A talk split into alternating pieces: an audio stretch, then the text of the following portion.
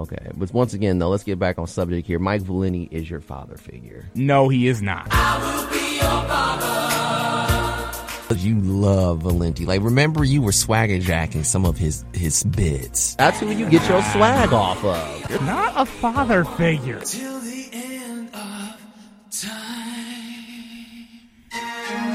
Let us be your sports father figure on our podcast with swag on SoundCloud and iTunes at WXUTs after further review.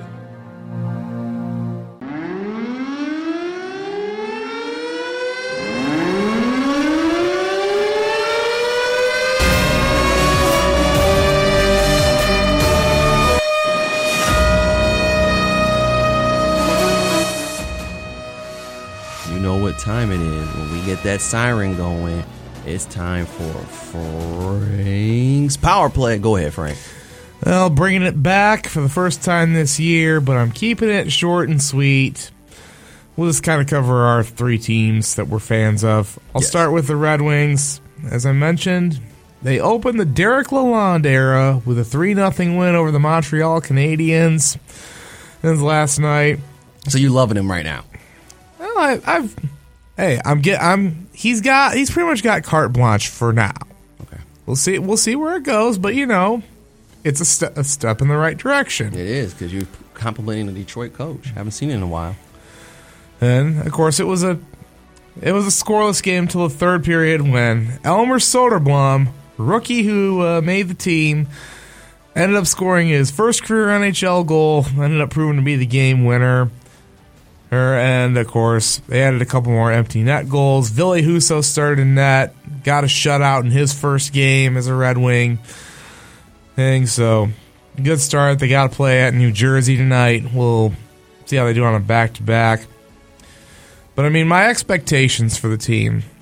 Um, I was reading uh, Max Bultman's 10 bold predictions on The Athletic, and he said that they would finish with 85 points, which would not be enough to make the playoffs. And I mean, I there there's a couple things I can say. One, in terms of being a postseason team, this is probably the best I've felt about going into a season, probably in seven years, mm-hmm. because there's been up. Steve Yzerman's made upgrades via trade, free agency. You go back to previous shows. I've hit on who he's brought in. You bring in Lalonde to coach the team. Um, but the the thing is, you're in one of the toughest divi- You're in the toughest division in the NHL in the Atlantic. You got to worry about Toronto, Tampa, Florida, Boston. Ottawa's looking better somewhat. Uh, Montreal, it doesn't look. It's got some young talent in there, but I don't think they're going to be too much of a problem. And the Buffalo Sabres are the Buffalo Sabres. Right. Or so. I think my expectation is play meaningful games in March. Mm-hmm. You can, if you're in the graphic, like you're a couple points out of a wild card spot in March, March by about the middle of the month after the trade deadline, okay. Mm-hmm. Let's say, well, yeah, we're you're in a meaningful game, and you're competing. Maybe actually steal a couple from some of the big guns in the East. East like the Torontos and the Tampas of the world. And please God, don't give up 10 goals in a game. and which, again, good start last night with a shutout. Uh, I, I think from a goaltending situation, you're going to see Husso and Alex Nedeljkovic be a 1A and 1B. So they'll probably just, I'd say, probably get 41 starts apiece. We know that's not going to happen because injuries and things like that. But I definitely think it's off to a good start. But I'm gonna I'm gonna be patient. There's some improvement. I think Steve's gonna probably make a couple moves here and there in season, and but he'll we'll see where we'll see where it goes. But the one bold prediction I do agree with, and I'll I'll even go out here and I'll say this: Mo, Mo Seider, who was Rookie of the Year last year, he'll be a Norris Trophy finalist for top defenseman in the league. Wow, that's saying a lot for someone in their second year. Yeah, well, he's shown to be he's shown to be very good. Won the rookie of the year. here, and not even the greatest Red Wing defenseman ever, Nick Lidstrom, can claim no win of Rookie of the Year award. He did go on to win seven Norris trophies, so Right. there's that. That, and then we'll. Uh, I'll go. I'll go ahead and jump to your team, and uh, don't be mad at me when I say this, Derek. But I think that the Blackhawks are going in the tank. Yeah, the Blackhawks are bad. I mean, you go from the Bears. I mean, at least I have the Bulls to look forward to, but the Blackhawks, the, it's total rebuild. I mean, they just let some of their stars get a- aged out, and it is what it is. I mean, you know, hopefully they can rebound, but prior, I, I cherish the years that the Blackhawks had, but prior to that, you know, old man Weir- Wirtz as the owner, he was cheap as they came, so we were used Is that to some- uh, Rocky Wirtz's dad? I believe so. Yes. Okay. The original owner of the Blackhawks. I mean, you know, for for a while there, we hadn't won a Stanley Cup since '61. Yeah, So I mean, it is you, you, enjoy it and then you, you move on. Just like the Bulls have been irrelevant since '98. So yeah.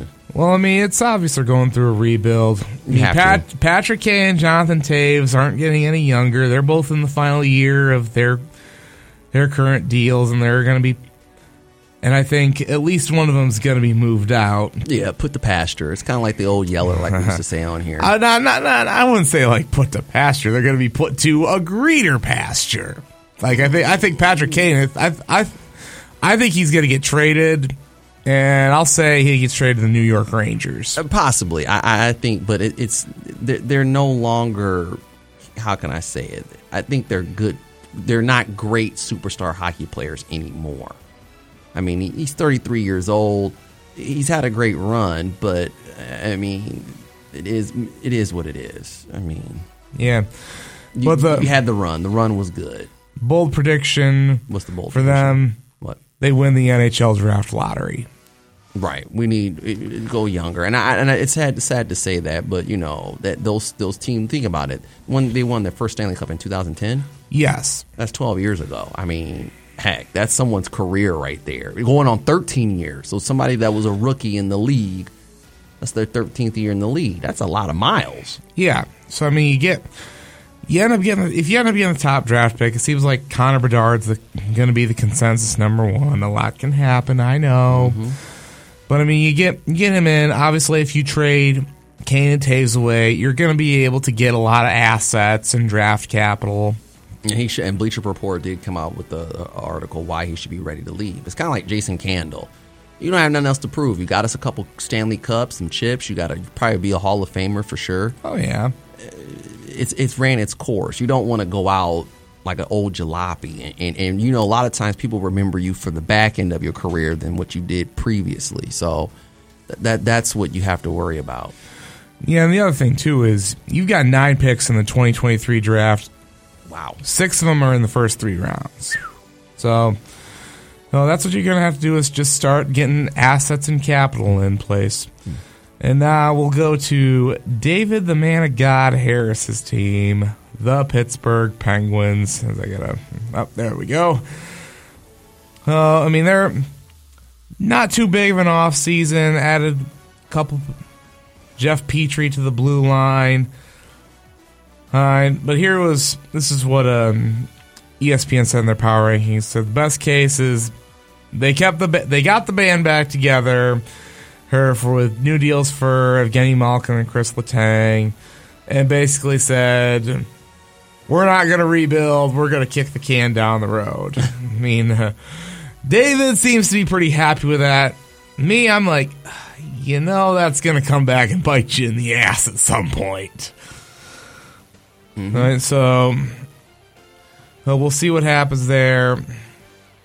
There, but of course, I don't think they're they're a cup contender, but they says get their first playoff round win in four years. But worst case is that the injury problems start racking up, chemistry slow to develop, offense sputters and they head to another first round playoff loss, and everyone's wondering, okay, what's going to happen now? What do we do? Who? Who? David, what do you, what do you think? You're the Penguins fan here. You think that you you said that you were good with kicking the rebuild can down the road, but do you think that something's going to have to happen sooner rather than later? David? Oh, yeah. Can you hear me? Yeah, yeah, yeah. Sorry. Yeah. So, like the mentality in Pittsburgh is Eastern Conference Finals or bust. It's, that's the expectation. That's the standard that was set by this core, and that led to the success. So I think, as all, and granted, like all of this is determined upon health. Health is a million dollar factor that we don't know if an injury like what happened last year with Geno. Like once he got, you know, knocked out by a sucker play by the Rangers player, you know, then that that, would, that turned the tide and shifted that entire series. So injuries happen. So obviously, it's kind of how do you manage those. But I still think that even last year, the expectation was, hey, we, this team can get to the conference finals, and then from there, having that experience, anything can happen. So I don't know why things like the the standard is still going to be that standard until you know until they can't go anymore. And we saw like there's still some left in the tank. Yeah. I mean, and David also, I've heard a lot of chatter that Mike Sullivan, head coach, is on the hot seat because obviously no no getting past the first round of playoffs in four years, and that's starting to get kind of stale. Where do you stand on that?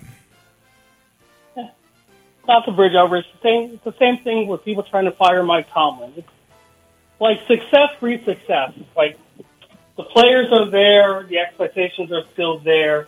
I think that Sullivan has earned the right to not go out on his own terms, but kind of go out when he's ready. And this team is still, this team is still dangerous. So I think if you try to shake things up, and we see it all the time. Sometimes you get that new manager bounce, but then for the long term, you know what happens with the chemistry in that locker room. And so you have someone that's the players trust, that's the, you know, the fans at home trust. I mean, there's those, you know, few gas bags on the radio that people, you know, tend to flock to. But I still think there is no need for a vote of confidence or like any kind of hot seat. I think Sullivan is still, he's still the man and things are going to keep flowing. Now, if something drastic happens, then yeah, we can address it. But for now, I don't see why there needs to be any change. Well, I mean, if you're going to ask me what I think, I think that his seat is probably getting warm. So I mean, I don't. I mean, unless things go completely off the rails, I don't think he's going to be fired in season. In fact, uh, one bold prediction I did see: the first coach that's going to be fired is going to be Ottawa's DJ Smith. But we'll see what happens there. There, and you know, season's kicked off. Uh, puck has dropped. Uh, I hope you can watch. Uh, hopefully, ESPN continues with their double headers like they did for opening night Tuesday night, and also you get the TNT broadcast as well. That's going into year two. Enjoy some hockey, and that'll do it. Mm, that, that's it. Yeah, that'll do it. I had to keep it short and sweet because I also got high school football to get yeah. to, and we've got the NFL pick'em. That's right. How long is the the the? How long is the uh, recap? Uh, it's just going to be going through scores, or I'll keep it. I'll keep it as short and sweet as I can because we at least want to allow 15 for the pick'em. Yeah. All right. Listen to 88.3 WGTs after further review. When we return, that was a good NHL uh, uh, power play there, uh, Frank. Um, when we return, we'll have some of Michigan high school recap as we get the that goal horn for you right there. Take a quick commercial break when we return. Michigan high school football recap with Frank Bashner. Be back after this.